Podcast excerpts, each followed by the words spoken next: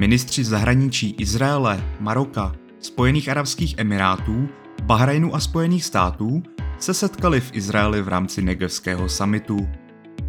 Jemenští hutijové a centrální jemenská vláda, podporovaná koalicí sunnických arabských států, poprvé po sedmi letech války uzavřeli příměří. Ve městě Buča poblíž Kijeva byl ruskými silami spáchán masakr civilního obyvatelstva. Severoatlantická aliance požádala Dánsko o vyslání 800 vojáků do Lotyšska. Na tyto a další novinky z uplynulého týdne se můžete těšit v této epizodě podcastu Brief. Mé jméno je Ondřej Čábelka a vy posloucháte 13. epizodu podcastu Brief, v které vás budu provázet aktuálním děním ze světa bezpečnosti. Podcast Brief vzniká pod lavičkou československého portálu o bezpečnosti Security Outlines. Teď už se ale pojďme podívat na to, co se v uplynulém týdnu stalo. Blízký východ a severní Afrika.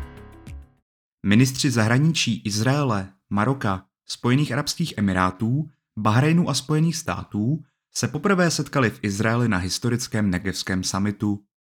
Hlavním tématem byla hrozba Iránu, která všechny zúčastněné aktéry spojuje. Jednání o nové iránské jaderné dohodě však stagnují kvůli válce na Ukrajině. Dalším tématem spojeným s válkou na Ukrajině byla hrozba propuknutí potravinové krize. Mezi jednotlivými státy došlo k vytvoření pracovních skupin, které se mají věnovat spolupráci například v oblastech boje proti terorismu nebo energetické bezpečnosti. Jemenští hutijové a centrální jemenská vláda podporovaná koalicí sunnických arabských států poprvé po sedmi letech války uzavřeli příměří, které by mělo platit po dobu dvou měsíců. Platit má přitom od sobotních sedmi hodin večer, kdy začíná i svátek Ramadán. Příměří bylo vyjednáno prostřednictvím OSN.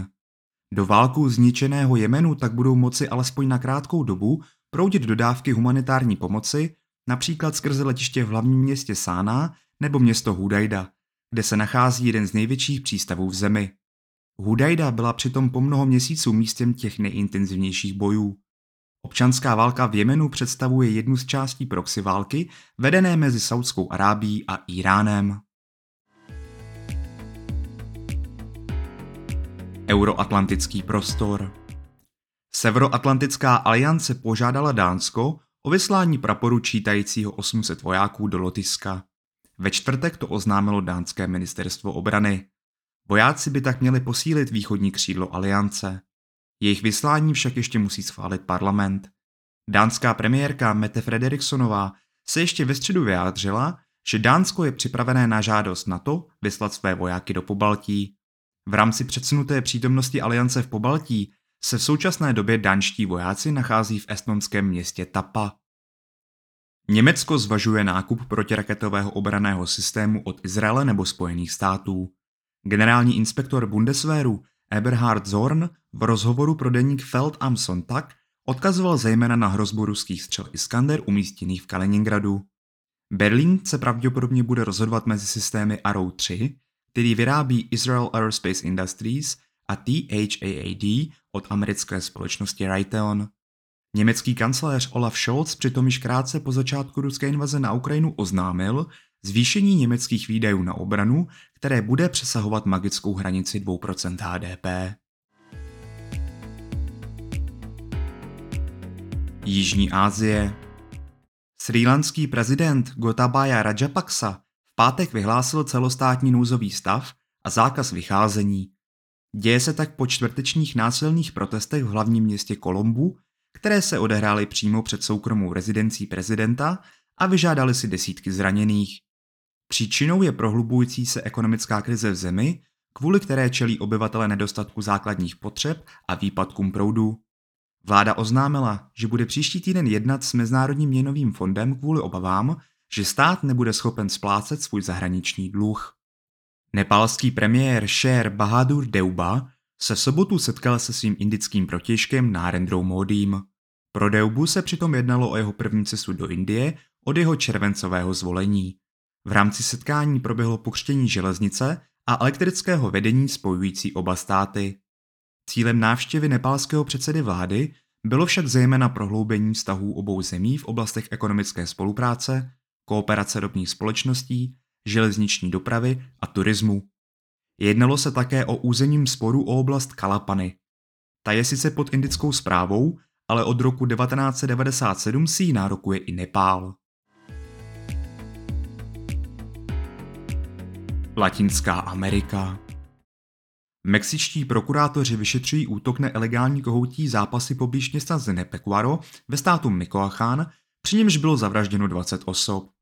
Střelci v zjevně předem naplánovaném útoku vyjeli na místo činu dodávce, která byla minulý týden nahlášena jako ukradená.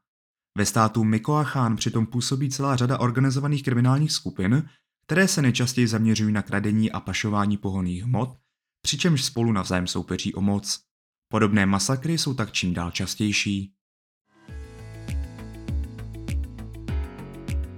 Postsovětský prostor Ve městě Buča poblíž Kijeva byl ruskými silami spáchán masakr na civilním obyvatelstvu. Pro deník Bild to uvedl německý vicekancléř a ministr financí Robert Habeck. V souvislosti s tím apeloval Habeck na uvolení nových sankcí vůči Ruské federaci. Ulice plné zastřelených civilistů a masové hroby byly objeveny ukrajinskou armádou, která v současné době opět kontroluje celou kijevskou oblast. Tu před několika dny postupně vyklidily ruské jednotky stahující se zpět na území Běloruska. Francouzské ministerstvo zahraničí se rovněž vyjádřilo o činech ruských vojáků jako o válečných zločinech. Vrcholní představitelé Arménie a Azerbajdžánu se ve středu 6. dubna setkají v Bruselu. Ke schůzce dojde v souvislosti s nejnovější eskalací násilí ve sporném regionu Náhorního Karabachu. Koncem března azerbajdžánské ozbrojené síly stoupily na území vyhrazené ruským mírovým sborům, čímž porušili trojstranou dohodu podepsanou v listopadu roku 2020. Moskva následně apelovala na Baku, aby stáhlo své síly z oblasti, které zde mezi tím obsadili vesnici Faruk. Azerbajdžán následně označil výklad událostí ze strany Kremlu jako jednostranný. Subsaharská Afrika Světový potravinový program OSN uvedl, že konvoj s humanitární pomocí vstoupil na etiopské území, které je pod kontrolou tigrajských povstalců. Stalo se tak poprvé od prosince roku 2021. Během války v druhé nejlidnatější africké zemi zemřelo od jejího počátku v listopadu roku 2020 tisíce lidí a sta tisíce dalších bylo podle OSM přivedeno na pokraj hladomoru. Potravinovou pomoc potřebuje více než 90% z 5,5 milionu lidí, žijících na území svazového státu Tigraj.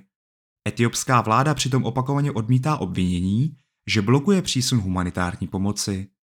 Tigrajská lidově osvobozenecká fronta bude dle vyjádření jejich představitelů respektovat vládou navrhované příměří ve snaze umožnit přísun humanitární pomoci. Bezpečnostní rada OSN jednomyslně schválila novou přechodnou misi Africké unie v Somálsku. Úkolem této mise je podnikat zásadní kroky proti al a ozbrojeným skupinám napojeným na islámský stát. Misi AMISOM, která v zemi působí již 15 let, tedy nahradí přechodná mise ATMIS. Rezoluce vypracovaná Brity opravňuje ATMIS podporovat somálské jednotky, jejichž schopnost čelit hrozbám ze strany teroristických skupin operujících v zemi se neustále zvyšuje. Rezoluce dále zdůrazňuje, že s terorismem se musí bojovat za využití všech dostupných prostředků.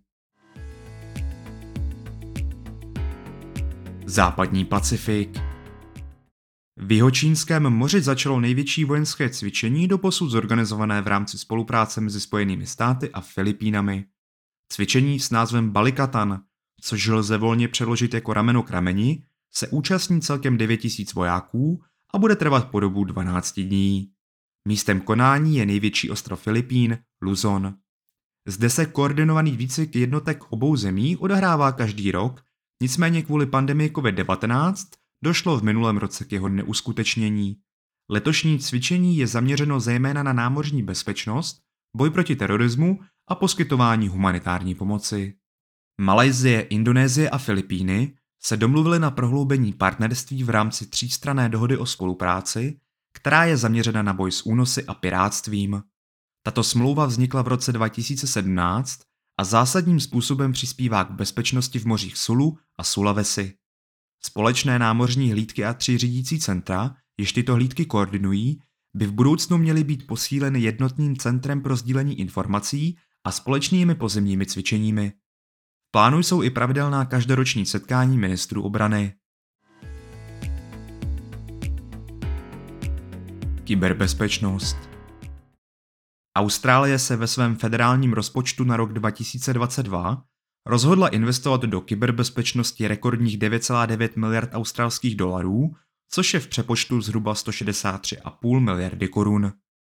Tato značná investice by měla během následujících deseti let posílit kyberobrané, ale také kyberofenzivní schopnosti země. Podle australského ministra obrany Petra Datna se jedná o reakci na zhoršující se bezpečnostní situaci v regionu. Austrálie si zároveň od této investice slibuje posílení svého postavení na mezinárodním kyberbezpečnostním trhu.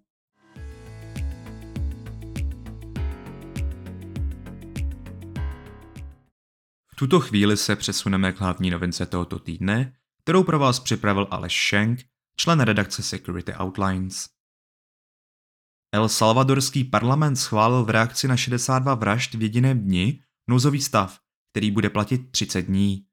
Doposud bylo začeno více než 2000 podezřelých, včetně pěti vůdců organizované zločinecké skupiny MS-13, kteří si podle prokuratury vraždy objednali. Parlament společně s prezidentem pozastavil některé ústavní záruky a svobody, včetně svobody združování a zhromažďování, práva být informován o důvodu zatčení a práva nevypovídat. Bezpečnostní složky mohou navíc odposlouchávat telefonní hovory a držet podezřelé osoby v předběžné vazbě po dobu delší než 72 hodin. Bezpečnostní síly v průběhu tohoto týdne zintenzivnily hromadná zatýkání, domovní prohlídky a uzavírání čtvrtí v hlavním městě. Stávající vězni, z níž je více než 16 tisíc příslušníky různých gengů, nesmí až do odvolání ze svých cel a jejich strava byla omezena na dvě jídla denně. Zavedení nouzového stavu a suspendování ústavních práv a svobod vyvolává u opozice a některých mezinárodních organizací obavy z masového porušování lidských práv. Prezident Bukele se navíc trvale přiklání ke stále více autoritářskému režimu. Výbor OSN pro lidská práva proto jasně uvedl, že výjimečný stav nesmí být využíván jako ospravedlnění pro porušování imperativních norem mezinárodního práva. Salvadorská konzervativní strana dále upozorňuje na zprávu amerického ministerstva financí z prosince minulého roku, která poukazuje na tajnou dohodu o příměří mezi vládou prezidenta Bukeleho a vůdci lokálních gengů. V rámci této dohody měly gengy rovněž souhlasit s poskytnutím politické podpory straně úřadujícího prezidenta. Opozice proto obvinila Bukeleho z úmyslné ochrany zločinců a nedbalosti, v jejímž důsledku byly zavražděny desítky osob. To byl přehled novinek z uplynulého týdne a my se na vás budeme těšit už další pondělí. Aby vám další epizoda neunikla, tak začněte tento podcast odebírat nebo sledujte Security Outlines na sociálních sítích, kde o ní budeme informovat. Naslyšenou.